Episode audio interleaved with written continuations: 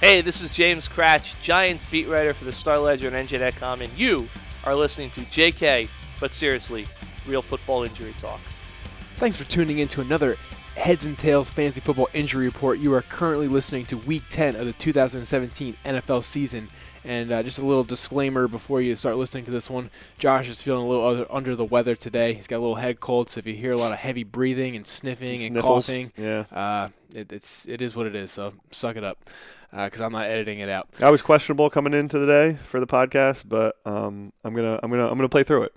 I'm gonna I'm gonna I'm gonna try to see what I can do and play through You it. know, we're really not supportive of uh, playing through injuries or not playing at 100% on the Heads and Tales podcast, Josh. But you know, I'm gonna I'm glad you, you did it because I probably couldn't do this without you. So it would be like me talking to a wall, a lot of ums, ahs. Uh, it would not be good. You know how I am reading off things, so it, it wouldn't be good. But we're going to start off this week like we do every week with the injuries for this uh, for week 10 and we're starting off with martellus bennett who's the tight end was the tight end for green bay now the tight end for new england and he has a little interesting story that joshua is going to explain We got a lot this week. A lot of a lot of good, juicy NFL topics. Juicy. Um, we'll start off with the Packer stuff. Um, so Martellus Bennett, he played for the Patriots last year, won the Super Bowl, was a second tight end, um, signed with the Packers in the offseason. great team Got to go to play with Aaron Rodgers. They're supposed to go to the playoffs too. Good team, all, all that stuff. So he gets hurt a couple weeks ago.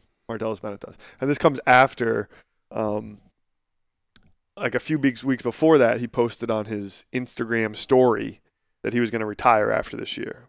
Like just kind of out of nowhere. Like he was "Ah, bored yeah, like oh, this is going to be my last year playing football. Like, and it's they say all the time, like oh, if you're considering retired in the NFL, you're already retired, basically. When like your heart's not in it anymore. So, I mean, he wasn't really producing very much um, for the Packers this year, even when Rodgers was healthy. Um, but then Rodgers got hurt. They were struggling. He got hurt and he hurt his shoulder.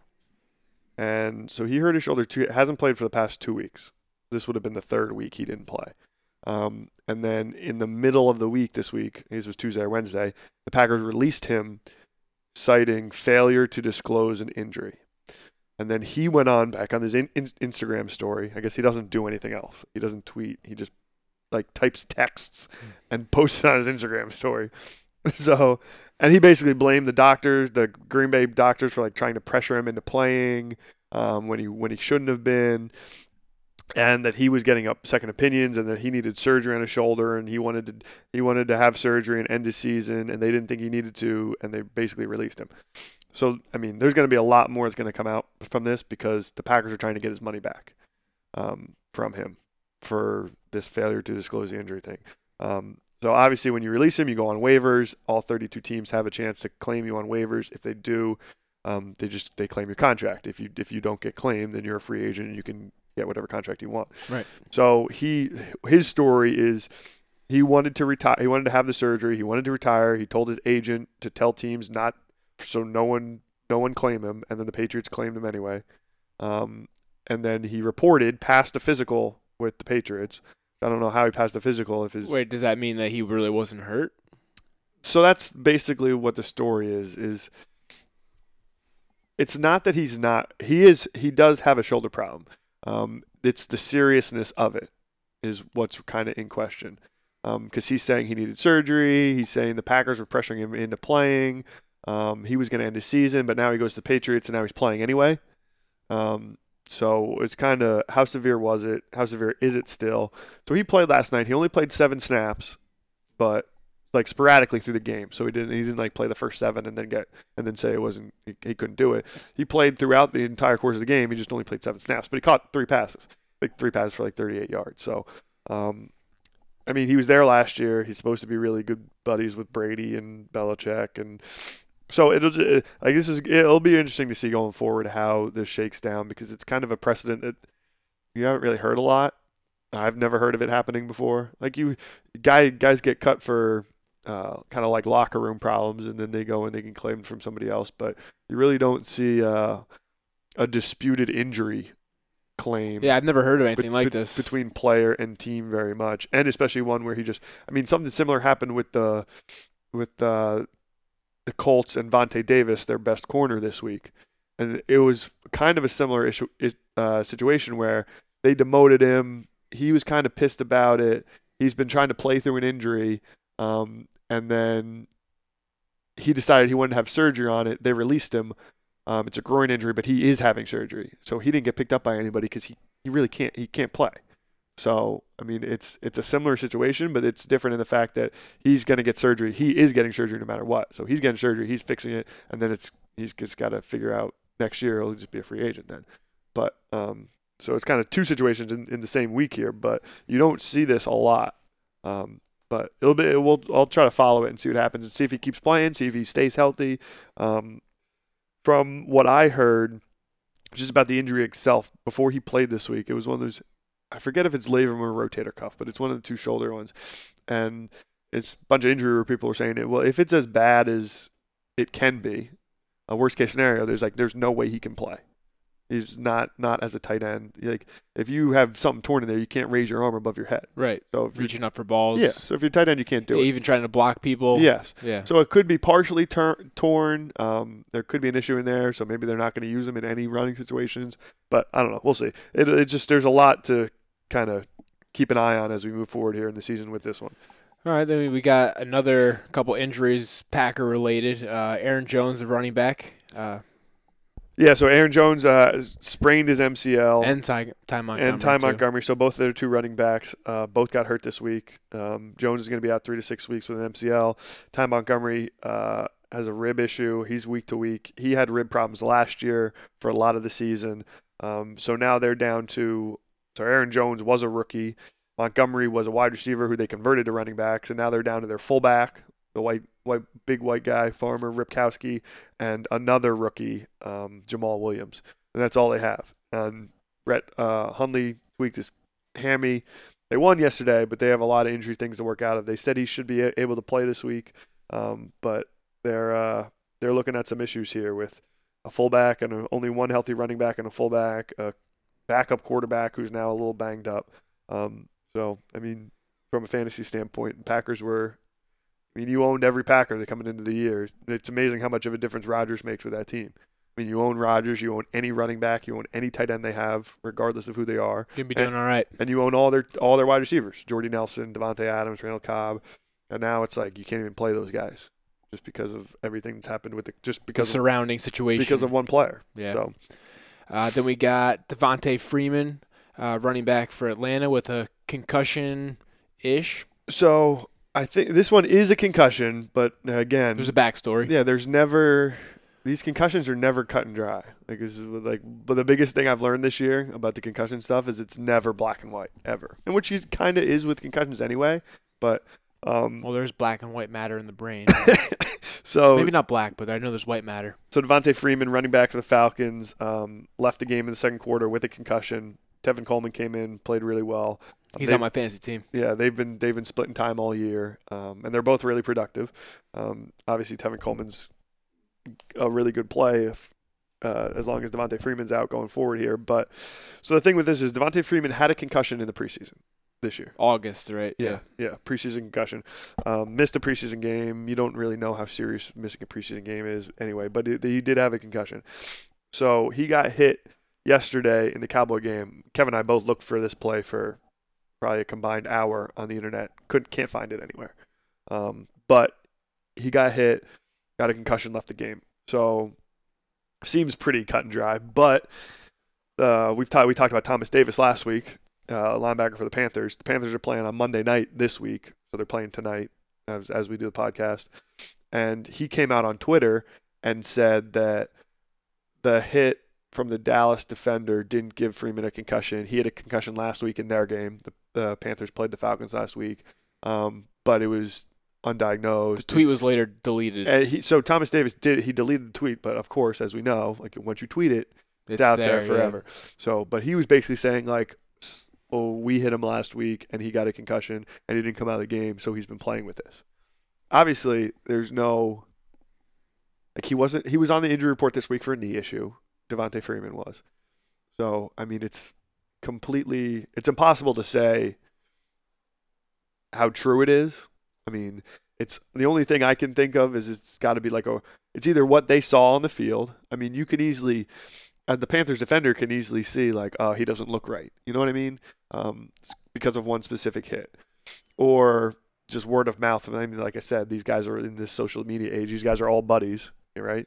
So they could easily have someone on the Falcons said something to somebody on the Panthers, and or the Falcons could have known and they didn't say anything. That's that's the other that's the other thing that could be it. So he's already been. This is one of those ones. He's already been ruled out for next week. He's not playing next week.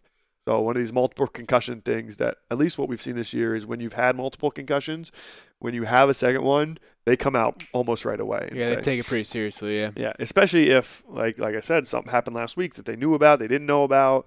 Devon, maybe Devonta Freeman knew and just didn't say anything. Um, there's another thing. So, uh, but like I said, Thomas Davis deleted that quote right right away. So it'll be interesting to see how that kind of pans out too. How many weeks he does miss, um, if it's just one week, um, or if anything else, or if the NFL does anything for Thomas Davis. Like this is talking about another team and another player's injury. So I don't, I, I, I don't, I don't think they'll do anything, but yeah. Right, because that definitely complicates things. Yes, yeah. but there's definitely- calls them out too. yeah, Yeah. there's definitely more to, to to to this story. So Yeah, all right. We'll be following this story as well. Uh, then we got uh, a scary one. Uh, Daniel Lasco, uh, New Orleans running back that got taken off the field in a stretcher at, on a kickoff coverage play. yeah, so this is an interesting. Eh, it's, the play itself. I mean, and you we you used to see this a lot more um, before they moved the kickoff up. So I guess it was three, maybe four years ago.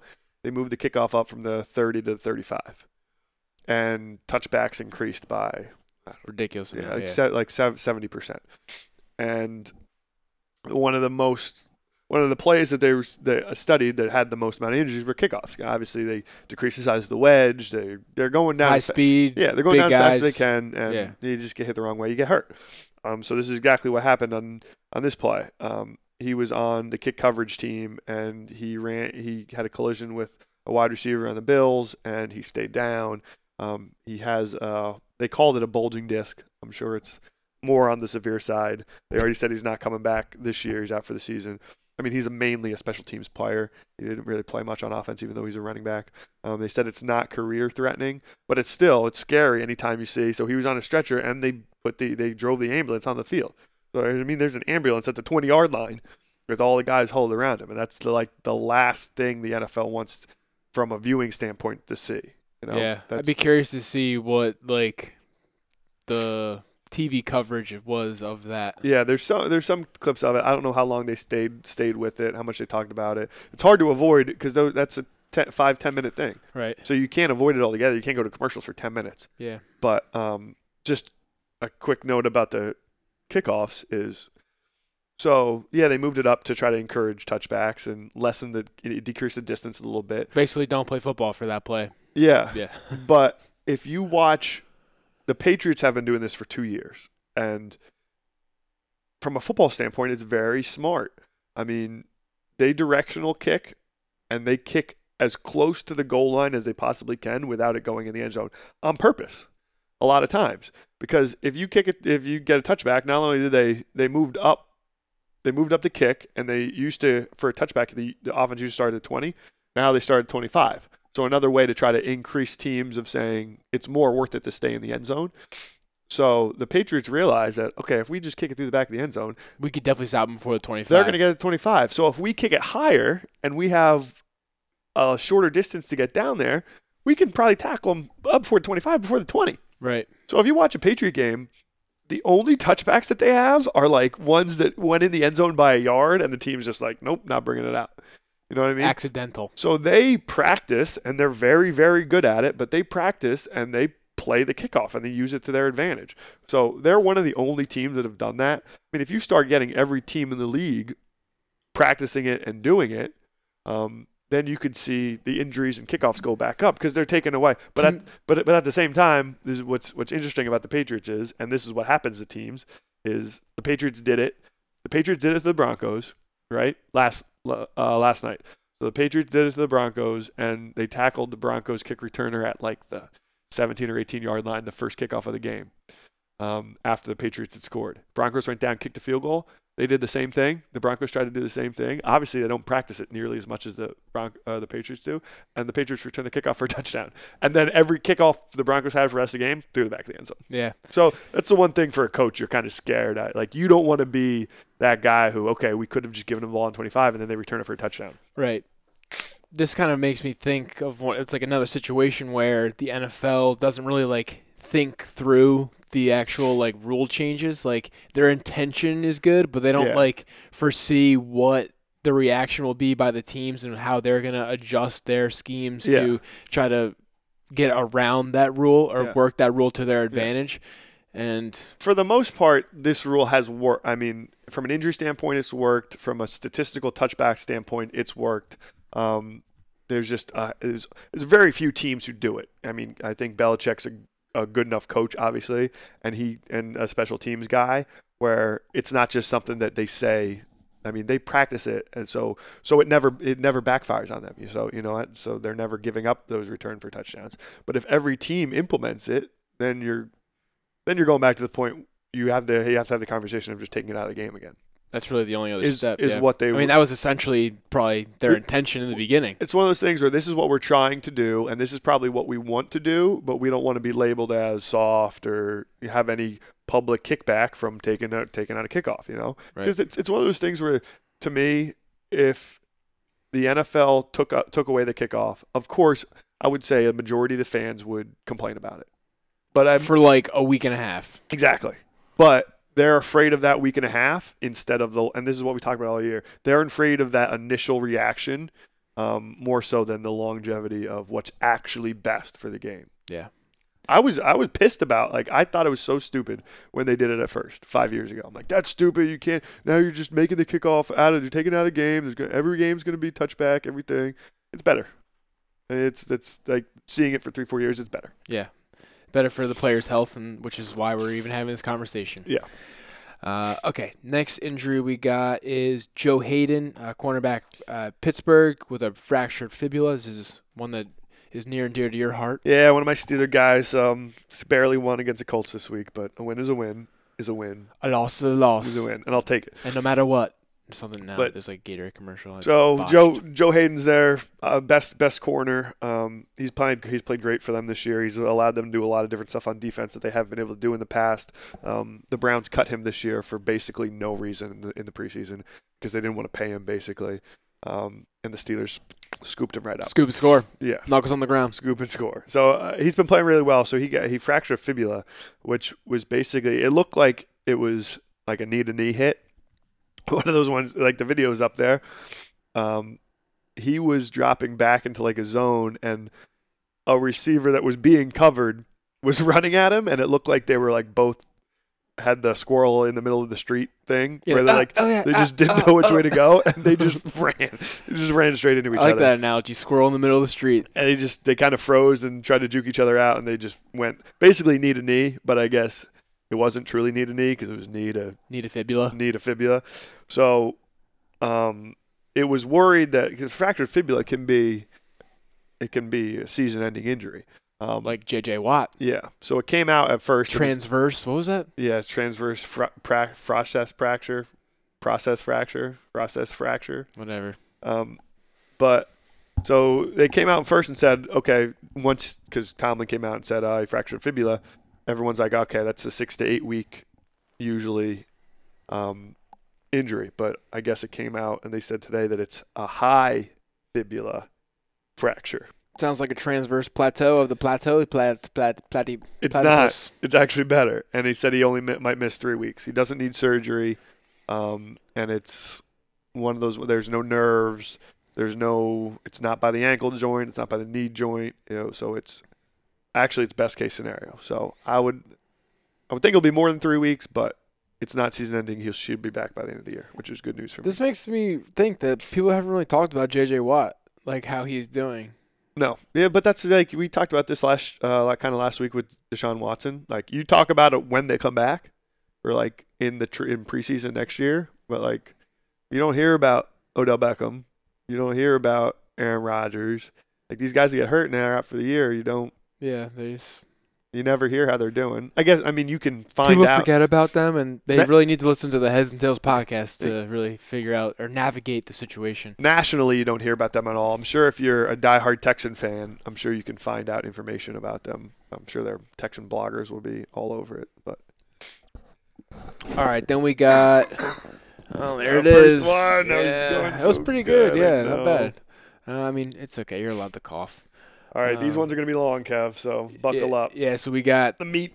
the Richard Sherman uh, ruptured Achilles out for the year uh, discussion, and it's all a Thursday night football discussion, which has come up multiple times Yes. throughout our podcast journey. So we've talked about Thursday night football a lot.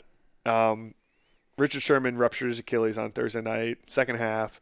He's out for the rest of the year. He's been vocal about Thursday night for like forever. yeah. So we'll, uh, we have a bunch of links up about Thursday night. Players Um, Tribune article, yeah. whole So there's going to be there's all sorts of perspective on this. So last Richard Sherman wrote an article on the Players Tribune last December, December of 2016, titled "Why I Hate Thursday Night Football," and it was all the typical stuff that we've talked about from your player's perspective, about how it changes the whole week. I mean, they're so routine based, and it changes your whole routine, changes your whole weekly schedule, and basically just doesn't give your body enough time to recover from the last week. So it's kind of ironic that he wrote this last year, and then this year his season ends on Thursday night. Um, this injury specifically, it's been bothering him all year, and he knows it's been. It's this is this isn't like uh, Achilles where it just like cut the out wrong way. nowhere. And it Yeah, just he's been bothered. This has been bothering him all year, and he knew it was hurting, and he knew it was a little bit weaker, and he's been playing anyway. And it was just, um, it's it seemed um, it seemed like from what he said that he was managing it and kind of knew what to do and what not to do, um, and it just he, it just gave out on him eventually, which was in, in the Thursday night game. So, of course, because of this, there's been a ton of not that there hasn't been already, but there's a ton of blowback on the Thursday night stuff. There was eight guys injured this past week in the Seahawks Cardinals game. Um, and we well, we'll have all the like I said we'll have all the links up. I mean there was about four guys on each team with all types of different injuries from minor to major, whatever it may be. Um, and the Thursday night stuff is just it, it's interesting because there's there's a couple sides of it. Okay, so here's the main the main point, other than stuff that I think we've touched on already this year. One, the players come out and say how much they hate it, and it's not really debated from that aspect. Um, we have links of Doug Baldwin after the game saying it should be illegal. Um, there's another link we'll have up with other guys from the Seahawks saying how bad it is. Um, ben Roethlisberger came out on his weekly radio hit this week and basically said exactly say the same thing that all the Seahawks were saying. Terrible. Your bodies can't, uh, don't have enough time to recover from the last week. You're playing slower. Preparation time isn't as good. All that stuff. Um, the, there's a website called Football Outsiders. They do lots of like the nitty gritty statistical analysis, kind of like that Pro Football Focus, where they like grade out players. You know, um, yeah. This was uh, interesting stats you got here. so he- they came they wrote an article and this is basically the same as an article that they wrote last year um, when this similar topic came up they were saying and from his statistical analysis that less players get injured on thursday night per whatever it was that they that their statistical analysis they were using they used every snap as like an opportunity in every practice rep and they kind of exponentially forecasted it out and used the only problem with their kind of research or statistical analysis is they're only like they can only use injuries that have been reported Right.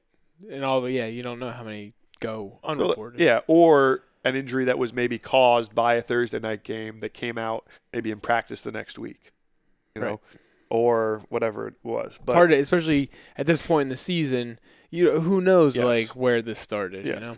So basically, their conclusion was that there's not any evidence to suggest that more people get hurt on th- more players get hurt on Thursday night than any other game.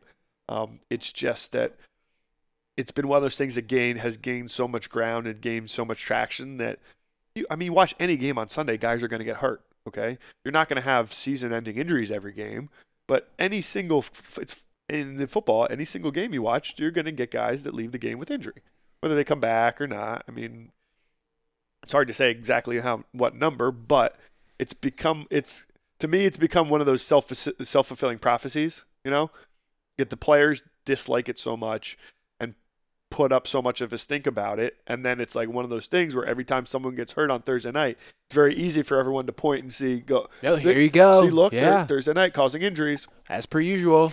But in reality, there really isn't any more injuries. But the players don't like it, and I think it needs. I think it can be adjusted. So the another thing that go that goes comes into play with this is so the last Thursday night football contract was signed two years ago. It ends at the end of this year. So this isn't a collectively bargain thing. This is a TV contract thing. So this can change, and this can change next year. Um, they need to determine what they want to do and what the networks want to pay and what the NFL wants to uh, figure out everything on it. But they they signed a nine hundred million dollar between NBC, CBS, NFL Network. They signed a nine hundred million dollar deal to play Thursday night games every week.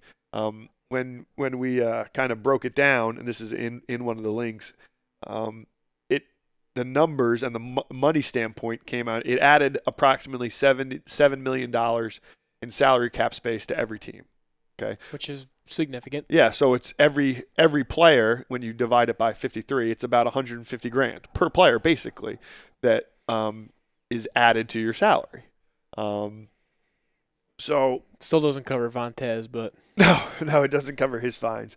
But it's it's just one of those things where, okay, so if the if it comes out this year and they can't get a bigger number for their for this Thursday night package, maybe the advertisers and the networks are trying to give them a smaller number. Did they just say F it and change it? Um, can they go back and can they? I don't think they can reduce the salary cap at this point. But it's one of those things where okay, so it's easy for the players to come out and say how much they hate it, but at the same time, it's significantly impacted positively them in terms of salary cap and um, money that they have. So, are they willing to just say, okay, let's decrease everything and let's go back, but no Thursday night games? Um, I don't know how much say the players will even have on it, because it, like I said, it's not a collectively bargained thing. It's a league, it's a league thing that they're going to deal with with TV contracts. But um, it'll just be it, it's it's going to be really interesting to see what happens because the players are so ad- adamant about it right now.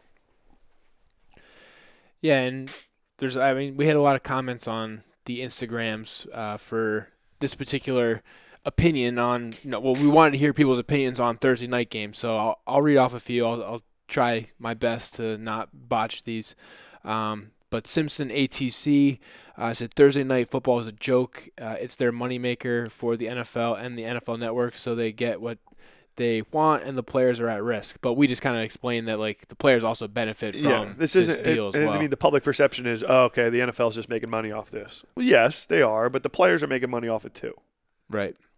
Um, then we then our buddy Evan from last week, our, guest appearance, said the collective bargaining agreement had a 250 uh, million dollar package for Thursday night football. Is So that's I, I'm pretty sure that's the cut of it that the players got. okay, the 250. Yeah, Okay. Uh, which is what. so you broke it down, yeah, Yeah. about 150 thousand dollars per player. Uh, then we got um, uh, Simpson ATC again said uh, the players did agree to the CBA, uh, but they benefit from it financially. Uh, seems like the risk might be. Oh, that was me. I'm an idiot. All right, never mind. This is why I shouldn't do this. I mean, basi- basically the stats. I mean, the public perception of the NFL is bad anyway. From the majority of the comments are that okay, this is a moneymaker for the NFL, and the NFL is just using their players again. Which I mean, their public perception is shit already. Okay, but um, the player it, it does benefit the players greatly. So it, to me is okay. So this is what we want to talk about: is how can we how how how, how can you change it? All right. So you can't make the season longer before the next CBA, obviously. Um, you're not going to move games to Friday night. You're not going to move games to Saturday night Because of college. because of college. So you're either Why going to not Friday night? because people like go out I mean, like you- ratings. I mean, you could, but I, I don't think they've ever played before. I think they're afraid of the high school football audience, to be honest. oh, that's true. Yeah. Um, and so really their only options are to scrap it and go back to how it used to be. Sunday, Monday. Start it started Thanksgiving. So Thursday night game started Thanksgiving and they'd play it for the rest of the year. Um, the one suggestion that I saw that actually I think has some credence and is actually legitimate that I think would happen is it has some hurdles, but instead of playing Thursday night, every Monday you have two games.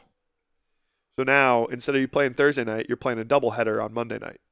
TV doubleheader, obviously, not a Right. not an NFL doubleheader. That'd be rough. but and you can split it up however you want. I mean, if you want to do NBC gets the seven o'clock game and somebody else gets the ten o'clock game, the problem is you're with that you're kind of working the schedule so there's a West Coast team on right. on, on Monday night every week. What's what's what's the rating going to be for the ten o'clock game on, on the East Coast? If they're worried about ratings that much, but it's a way to have the same physical number of primetime games per week, and now the rest time is not the same. Or you want to do okay? So for the first ten weeks of the year, we're going to do mon- Monday night doubleheaders, and then for the rest of the year, we're going to go one Monday night and then implement your Thursday night game again. All right, because I mean, I, maybe it's just me, but I don't remember people complaining about Thursday, and uh, there was a lesser population of the uh, teams that were affected by it. Obviously, when they used to only play five five Thursday night games a year, right? I mean, Thanksgiving games were always glorified. Everybody loved Thanksgiving games. Yeah. I mean, no, I didn't never hear the heard that maybe it was a special occasion and the players thought it was it was easier for them to get up for it adrenaline wise because it was special and it was a national Yeah. It's, novel. it was a national game. But I didn't I didn't hear as much pushback when Thursday night used to be Thanksgiving on. So the last five, well, from week tw- like week twelve or thirteen to week sixteen because you don't do it on week seventeen either. You know, but then there's only four or five, four or five games, so eight to twelve teams a year that are affected by the Thursday night instead of a majority of the teams. Right. I see what you're saying. Uh, I had another comment from a former NFL guy, uh, Kevin Mallist. Uh, he said, "Not a fan. Kills recovery and routine. Two things player players need to be to play at their best." Yeah. Um, so that's coming from the source, but Yeah. he's kind of resonating but with most yeah, of the players it's have exactly what said. the players yeah. have said, and that's another, which hasn't as been as bad this year as the product. That's another argument against Thursday night football has been in the past is the product's worst. The games are worse um, because of that that stuff. I feel like that's such a like a, a- like a subjective Yeah. uh, like opinion. But like I said, these are so um, the perception of these. I feel like of the Thursday night games is very self fulfilling. The more the players come out and say there's injuries, the more the players come out and say they don't like it, the easier it is for it to gain momentum, whether it's and then the valid media or not. highlights it. Yes. Yeah, I see what you're saying. Uh, I guess the other argument too is like a sport like hockey. You know, like hockey. How many games they play each week? It, I mean, it varies throughout the year, but you're playing an average of three games a week. Yeah, and that's but like there's a, there's a- some weeks you play five. yeah, it's a physically demanding sport. I would argue not as physically demanding as football, but I mean, you don't hear these guys saying No, people complain about the injury rates in hockey. they're playing 82 games. Yeah. So I don't know. I think I don't know. I based off of the stats and everything like that, I think it's more of like a, a media driven thing than like an actual thing. I think the players actually don't like it and pr- would prefer not to play. But I, I was trying to think of an, an, example. point, I was trying to think of an example of like how they feel going into a Thursday night game, just from like a a mentally draining standpoint. Because like I remember just from playing high school football, like you have the game Friday night, and it's this huge freaking build up to Friday night, and then once the game's over, it's like, oh, thank God, like, I can actually breathe for once. And as soon as freaking Monday rolls around again, like that anxiety starts to build and build Yes. and build. And when you have that Thursday night game, it's almost like you're taking two days Yeah. of like relaxation Yeah. mentally, just mentally. Yeah. Like the reset Away. button doesn't get set in the Thursday night game. I feel like. And yeah, it's like and, go, it's like done, Yes. go. and that's Yeah. a big that's a big thing. That's the main point of what Sherman said in his Player Tribune article, and basically the main point of the quotes that Roethlisberger had in his radio stuff today is that, I mean, when you play on Sunday, you have Monday off, You don't practice Tuesday. You get to go over film, and then you practice Wednesday, Thursday, Friday. So you have that kind of buffer between any physical football activity at all between when the game ends on Sunday and Wednesday at practice. So you have those two days to kind of, like you said, mentally, you're not relaxing from the game in itself entirely because you're still going over film, but from a physical standpoint. And then you have that time to build it back up again. And like I said, going back to the like Thursday night game or Thursday game on Thanksgiving, it's different than a Thursday night game on week seven when you're playing Buffalo at Tampa Bay. Not a division game, not a rival. Yeah. And it's okay, not even a national TV game anymore. Whereas Thanksgiving, everybody's at home in front of Everyone's the TV. watching. It's a privilege to play on Thanksgiving. It's awesome. You can easily flip that switch and get up for it. yeah, it's an extra little, Yeah. you know, incentive to Yeah. or, or distraction almost. Yeah. Or even even even eight years ago, you know, say so you go from Thanksgiving and then you continue playing those next couple weeks.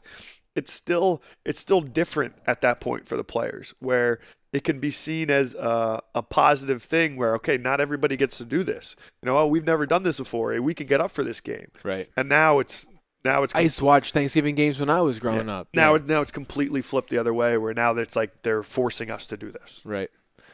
All right, let's uh, move on to some concussion uh, issues that we had uh, in terms of the concussion protocol, which has obviously frequently come up on this podcast multiple times. Uh, we'll start off with the Russell Wilson uh, quarterback concussion. Uh, I have an interesting input into this one, but you you explain that situation. All right, so we have two this we have two big quarterback concussion protocol issues coming up from this week. And this is where the my main point of this is going to be like you got to make it more definitive. Just in general, it has to be. Cuz this is just it's it's silly and it makes the NFL look terrible.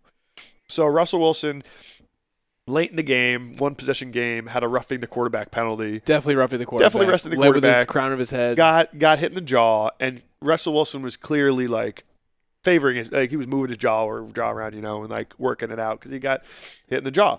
So the referee did what was probably the right thing to do, and what they've been Preaching. yeah, and what they've I think been told to do more, which I don't you still don't see it enough, but he made Russell Wilson leave the field to get checked. He just got hit in the head and neck area, obviously helmet to helmet. and visual and visibly was showing signs Yes. that something Yes. was off. Yeah, his hands were up around his face. He was he, he was he you're right. He was he he had signs. So they made him go off the field. So Russell Wilson went off the field without too much of an argument. And when he got off the field, they started ushering him towards the blue tent. Yeah, which was And- which just looks ridiculous. Yes. So he gets in the tent and they start to put the tent up and then it looks like he goes, "Wait, wait, what a minute. I'm fine." And he like kind of shoos the tent down and gets up and starts walking back towards the field. And they're the one of the Seahawks medical guys is kind of like, "Yep, go." So he missed one play and then he went back in the game. The se- uh, the second play after the hit. And then after that series, he came over and they did the full test and they said he was fine and didn't have a concussion. Right. So the the rule is that if you come off the field for concussion related symptoms or a questionable concussion that you need to be cleared by the team doctor and the independent neurologist, right? Correct before you go back on the field, which will take some time, not one play. Yes. The only the only thing is I don't know if it's clear that if he's taken off by the official if it's the same. Right, if it's different. if if it's flagged down because in the past and what they've NFL has been preaching is they have the independent neurologist that's watching the game.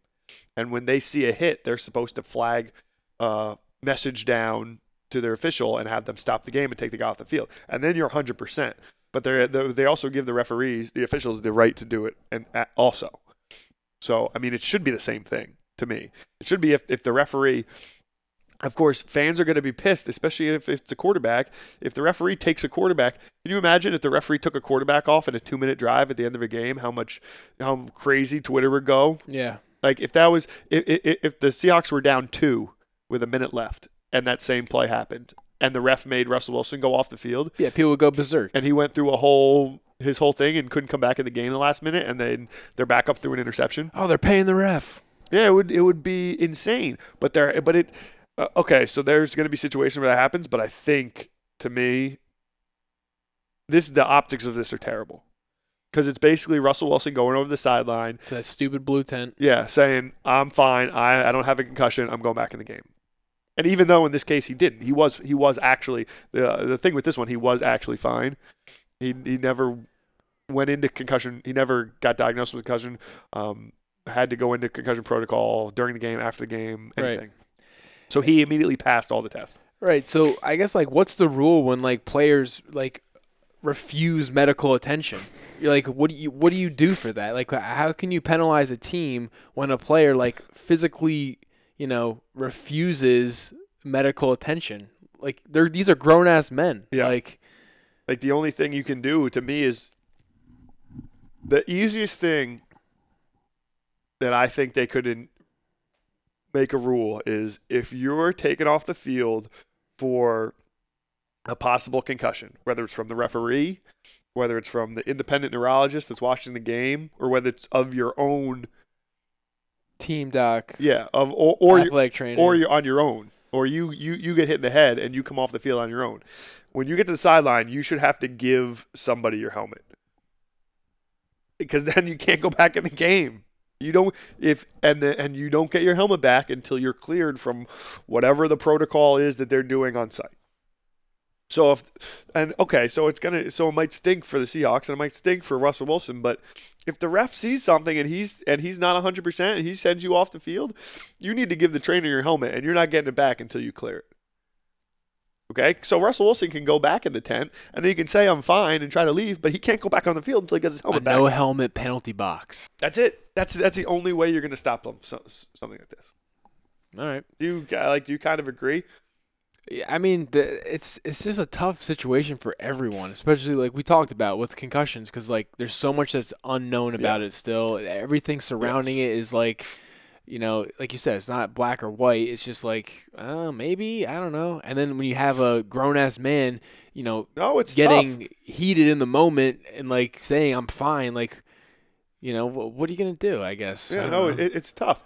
Uh, I think the players like the players at this point know you know the issues surrounding concussions and the aftermath that can happen with playing with concussions and if they you know they know so like if they're conscious enough and they think like oh like there's a problem I should sit out or no I'm fine I'm going to play like at this point in time I feel like they should probably know No, I kind of agree, but just from an optic standpoint, I just I think they need to make it more definitive and more clear and don't let don't leave it up to the players.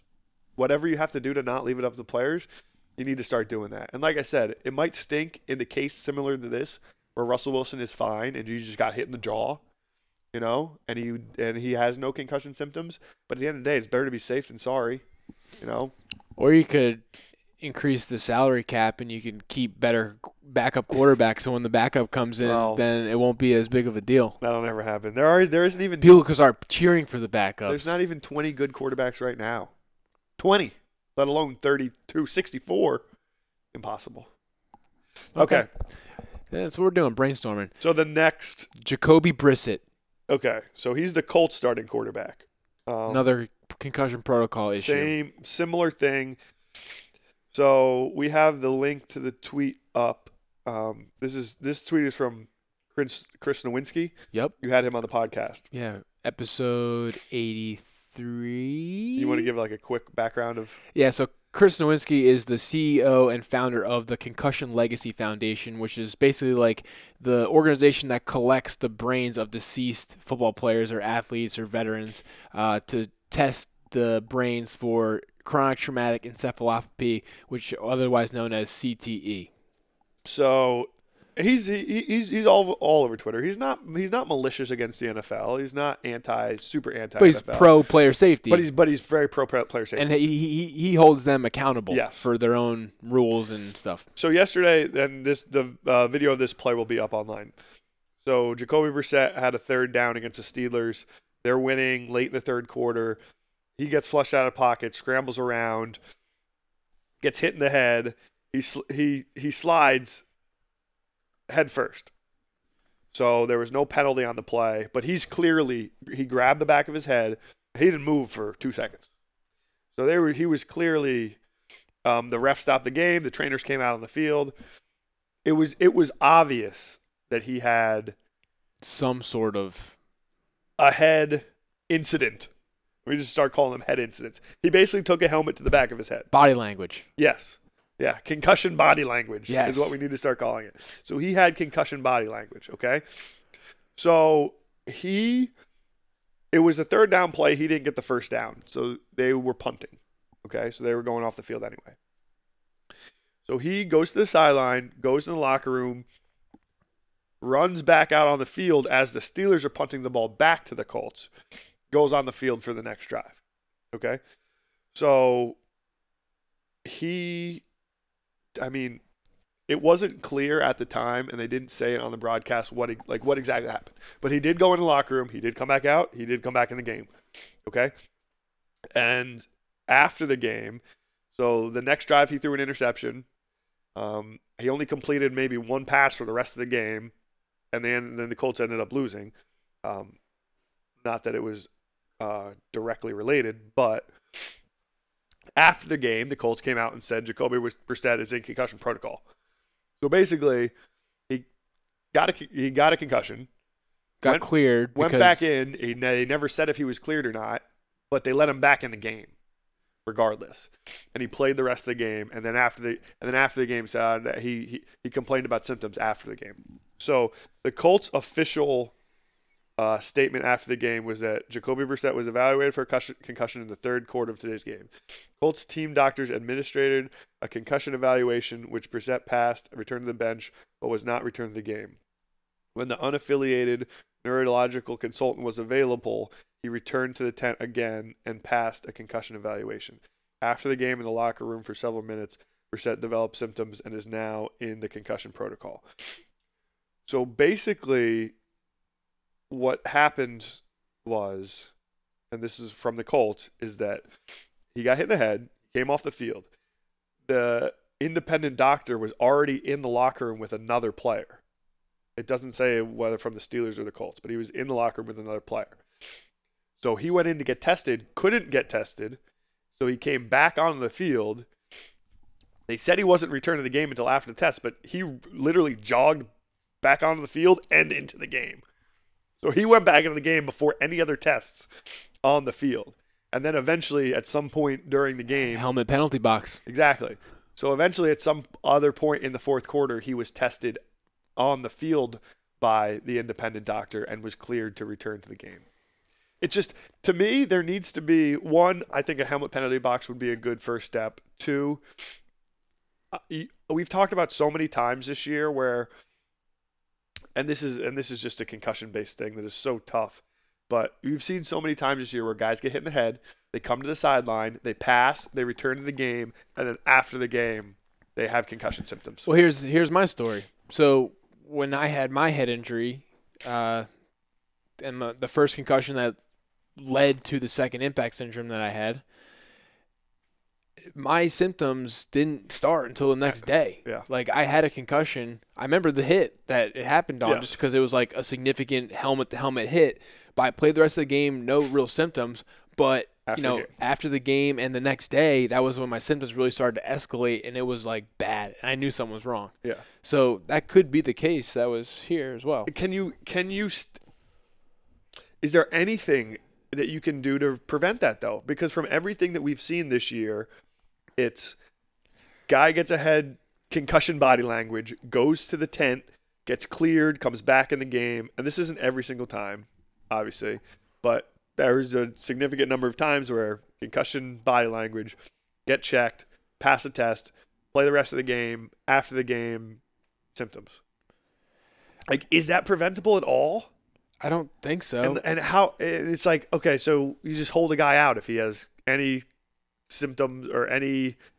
I mean, that's not realistic yeah. either. Yeah, no, it's I- not. I, I think today, at this point, right now, 2017, week 10 NFL season, it comes down to like the education that the players get about concussions. Like they know their body better than anyone else on the field. So if they're truly, if they truly feel at the time that they're able to, Right. And then to okay. decide like, all right, do I want to be a freaking hard ass and, you know, sacrifice my future brain health yeah, and if that's the decision that you say yes to, then knock yourself out, dude. But like you know, you know, deep down, like everyone else is trying to protect you around you. Yeah.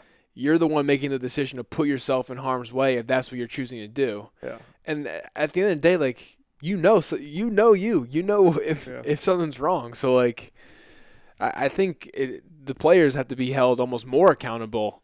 Yeah. To, but I mean, that's on them now. You know. Yeah, these are these were just two very um, visible quarterbacks that had kind of different dealings with the concussion protocol, and just both kind of showed the holes in them Yeah. that are that still for as much as the NFL is trying to do with the protocol, just that the holes still exist in it, and it's it's just such an unperfect. Yeah, because another hole that right I just thought of when we were just talking about this is like, all right, so the concussion protocol wasn't followed to a T like it should have been, and now the team's gonna get fined one hundred fifty thousand dollars, like it says wherever the rule is. Yeah. Um. Well, aren't you incentivizing teams to not be honest and not like come out and Yeah. say like, say you know, they say Brissett, no, you didn't have a concussion, like you're fine, like you're gonna play next week. Like so, we're not getting a hundred fifty thousand dollar fine. Not that one hundred fifty thousand dollars is even like Yes. something that No, they, they you mean. blink an eye at, but Yeah. So the the the Seahawks one, the NFL is investigating. The the Colts one, I haven't heard anything about. Well, the, the Seahawks one was on Thursday, so there's been more time since. But the Thursday one, the NFL is they came out and said they're doing an investigation of the procedure that the Seahawks used. so to me, I think the blue tent probably worked in the it worked against the NFL in this situation because it draws attention to like the idea. Yes. It, it draws attention to 100%. the concussion. Had that blue tent not been there, it just blends into the crowd. Yeah. So Russell Wilson's just going over, talking to a trainer, saying he's fine, and then going back on the field Right. instead of him going sitting down for a minute and then like seeing the tent come over top of him and being oh like a like a horror house. Oh man, that was good. No, you're Uh, exactly right. You're, I think you're exactly right. Okay. Uh, is that it for the injuries this week? Uh, There's a lot of them. Yeah, no, that that that that's it. That's it. We're gonna finish up with uh, some other Finish non- up with some non-injury news and Yeah. fines. So our Yeah. boy Vontaze again, boy. dude. I'm like, this guy just doesn't freaking get it. And it, I saw him on Twitter, like as he was being like escorted off the field. You know, he's like making money signs and like Yeah. he's like loves it. He like loves the attention that it, it that it brings. And to me, I just like don't respect that. That's like a guy who like just doesn't get it or just doesn't care. Yeah, to me, it's that there's like the impulse control isn't isn't there. It's very, it's just very quick. It's more like an anger management thing. Like the quick trigger on him is so fast and so uncontrollable that he just, I, I, I don't, I don't think he has. He gives himself time to process the is this wrong. So basically, what happened this week with Vontaze Burfict? Every single week, this is what happened with Vontaze Bur- Burfict. So he was chasing one of the running backs for the Titans out of bounds. I forget if it was Demarco Murray. Or I thought it was Derrick Marcus Henry. Mariota. I thought I think it was one of the running backs. Was it Mariota? I'm almost positive it was Mariota. He hit him late out of bounds. yeah. So he was Mariota was way out of bounds, and Burfict didn't really like hit him, but like kind of like chest, Shouldered him. Yeah. chest brushed him, and like eh, Mariota, I guess it was Mariota, fell down, and they threw a flag, and Burfict was like, "Well, basically, like you're targeting me. This isn't." It was, it was bad, bad penalty basically, and it wasn't like a blatant. It wasn't ridiculous. It wasn't like a. It was. It wasn't obvious, but it was a. It was a callable. It wasn't forceful. I'll say. It. It wasn't. It wasn't like injury inducing. yes. But Yes. it was still against the rules. Yes, and it was probably an accurate penalty. So then, like two plays later, they're on the same sideline, and he's trying to walk back on the field, and the ref is like has his arms up, making whatever signals that refs make with their arms out to the side, and Burfict just kind of like takes his arm and shoos it away, eschews his arm, if you will. And the the old 65 year old white ref looks at him, throws a flag, and ejects him. So if it's anybody else on the Bengals, that what happened probably doesn't get you ejected. But if it's Burfict, he's getting ejected. But you can't come out and complain about how it wasn't worthy of being in an, an ejection when you have the pass that you have. That's the moral of the story. Yeah. Like you're going to be tar- sorry, you're going to be targeted. You can't complain about being targeted with the history that you have. You're going to be targeted every game you play for the rest of your career. and you brought that on yourself. Hundred percent, hundred percent. So, but again, it's like what is, what is the NFL going to do now? With all the fights last week, it came out that the NFL strongly dislikes suspending guys that have been ejected from games because technically an ejection Is is, like being suspended. is like being game. suspended, but it's not because you weren't suspended, you were ejected. for a reason. Yes. yeah. So the NFL said that. Yes, I don't agree with that. But so the old rules, uh, head of the rules, head of officiating, Dean Blandino, who works for Fox now, came out and said that. Interesting. They got him to talk. Yeah, he's like, I, I I've been in the room many, uh, in many situations, and the NFL strongly doesn't well tries to avoid suspending guys who who have been ejected from games. Dumb. Dumb. All right. Yep. Uh, now we got. Let's uh, let's let's do the fines first. Do the fines first. Okay. So we got uh, fines from week nine. Uh, AJ Green, uh, 30k plus a 12k, so Yeah. two Double fined. double fine. So he got he got fined for the actual penalty, and he got fined for the fight. Is what is what happened. So AJ Yeah, Green last week was the week of the fights. yeah. So AJ Green got got got ejected um, for the chokehold fight. Oh, sleeper hold. Yeah, yeah I like that Jalen one. Ramsey. You see, the Steelers actually mimicked that. Oh, in a in a celebration. in a touchdown celebration. That's awesome. Yes. Yeah. so he got fined 12k for the actual unnecessary roughness penalty, and then he got 30k for the fight that ensued of it. Um, Mike Evans got fined 40k for his fight. Um, Jameis Winston got fined 12 grand for taunting, which was basically like he, he instigated the fight. And Arizona, the three Arizona guys and the one San Francisco guy that got ejected all got fined nine thousand dollars for their unnecessary roughness penalties. So we talked about this th- last week, and I get it's collectively bargained, and I get it's not going to change, but like basically when this stuff happens and they get ejected or they get penalized, in order to get fined, they have to fit the fine into the penalty that caused the situation. That was collectively bargained. Yes. Which uh, which I put we put the link up last week of Yeah. the kind of The chart. yeah, the chart of the fine penalty, the fines for penalties. But like Jameis Winston, he instigated a fight that led to ejections. Like he should get fined more than twelve thousand dollars, but he can't because technically the penalty was taunting, and the taunting fine is only X amount of dollars. Like I, I don't I don't agree with the fine structure that they've come up with. I really don't. Like I just they're the level of egregiousness to the penalties varies a lot Yeah, more than the fines they're able to admonish them with. Admonish? Yeah. Admonish. I don't know if I know that one. Look it up. but yeah, That'll be in the show notes. but they can't. I just. but it's but it's like it's out of the NFL's hands at this point. I just don't really. I don't know. I don't really agree with it. Okay. Uh, okay, then we're gonna finish off the episode with some feel good stories ish. Uh, Teddy Bridgewater, quarterback from Minnesota, returned after a major ACL uh, knee surgery. He almost lost his leg last year. Yep. Um, Similar to the Zach Miller thing, except it wasn't on video, so we didn't we weren't able to see it. because that it- practice, right? Yeah, non non contact practice injury, but they like said guys were throwing up on the sideline, like it was it was that bad. Um, so this was preseason last year. He just got activated this week, so it's a year and four months, 16, 16 months pretty much uh, in between games, and he was active this week for the first time. He didn't play at all. Um, their head coach has been hinting that he is going to be their starting quarterback at some point this year. Was he wearing a knee brace? I don't know because he didn't go in. I saw some like warm ups, and I don't remember seeing a knee brace on him. Yeah. I, I'll put that in the show notes because I think I sent that was one of the things I sent to you. It was- It'd be interesting to see if he does or not. But 'Cause he's like a mobile guy. yes, yeah. But that- it, it was it's interesting because the head coach made it pretty clear that because usually when the, the head, co- head coaches love to say the backup's our quarterback, he's our quarterback, and To like light the fire. rally under the- around, rally yeah. around X guy, he's our quarterback. And for the last two weeks, every time he's he's been asked, he's he said it's a week to week thing, and we'll see next week. We'll see next week. And he's basically said like Teddy's going to play. Um, so I don't know what's going to determine that because obviously it's not preseason, so you can't work him back in. You can't. If you're going to play him, you got to throw him into the fire. But from the sounds of it, he's going to play pretty soon, and they think he's going to be their starting quarterback going forward. And they're they're seven and two football team, so they're going to unless they implode here, they're going to be in the playoffs. They're going to they're going to play in January. So but their backup, Case Keenum, who was played a lot for the Rams last year, has is six and two this year in in eight games. So it's not like they are really struggling at the quarterback position. He's playing really well since Sam Bradford got hurt. So, but it's really good to see Teddy Bridgewater. He seems to be one of the more um, liked guys in the league from from everything, even before the injury.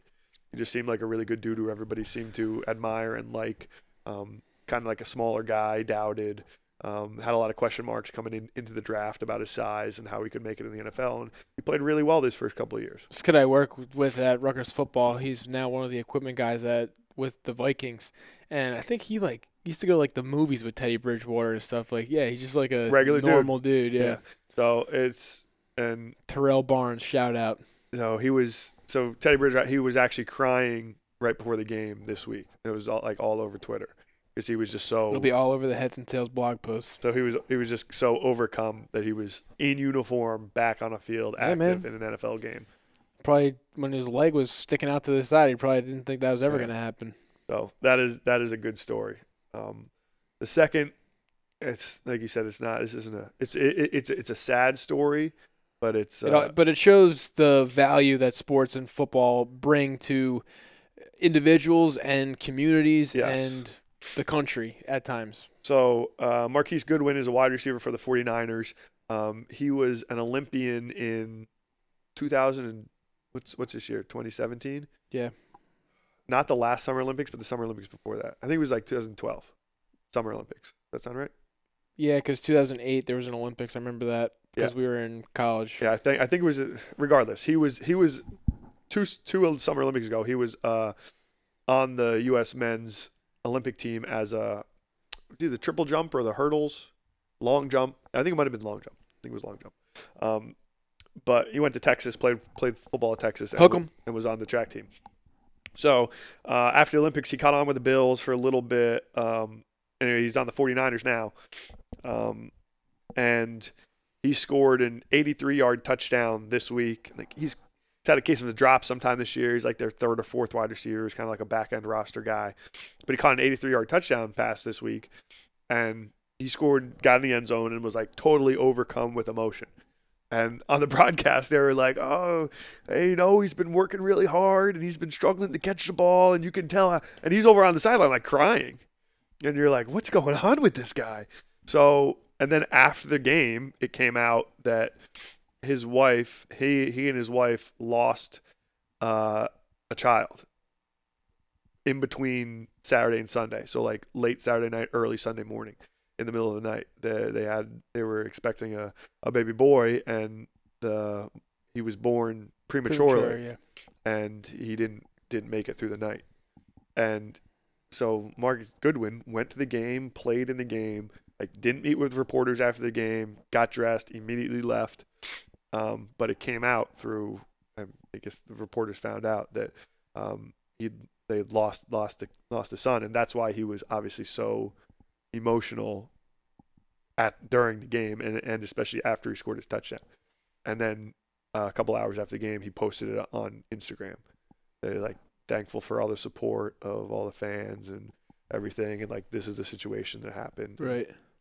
So it, it's not it's not a feel good story for him about what happened, but it just it kind of. But it, it brings light to why we have these conversations every week and yeah. why we're trying to save sports yeah. like football because you know he, you know he's not the only guy who has ch- children who are premature and, and don't survive either, and I'm sure people can really relate to his story and when he scored a touchdown, it's almost like maybe they scored a touchdown yeah. too. You know, it's like yeah. and you can feel and you can you can it's not a feel good story, but you can feel good for him. Like you can feel really good for him about what the sport and what the game was able to do for him, and I'm sure do for his whole family. Yeah, the opportunities that it creates, and that's why we're trying to keep the sport around. Like we're trying to start the conversations that people don't always talk about uh, to try to keep these players safe and keep them in the game. So not all bad. There is a lot of good stuff that comes with football. For sure. So we'll try to get some more feel good stories. Some of my best memories come from playing football. I, I would never tell someone not, not not to play. So exactly, yeah. Good stuff. Well, Josh, good good job. Congrats on your, your first day at work. I hope you feel better. Thank you, thank you. Um, uh, at your new job, and I hope you feel better next week, so I don't have to edit out all the coughs again. Yep, I'll try my best. um, for selfish reason, but also so I know my Joshy boy's feeling better. So Thanks, guys. Enjoy your week, everybody. peace.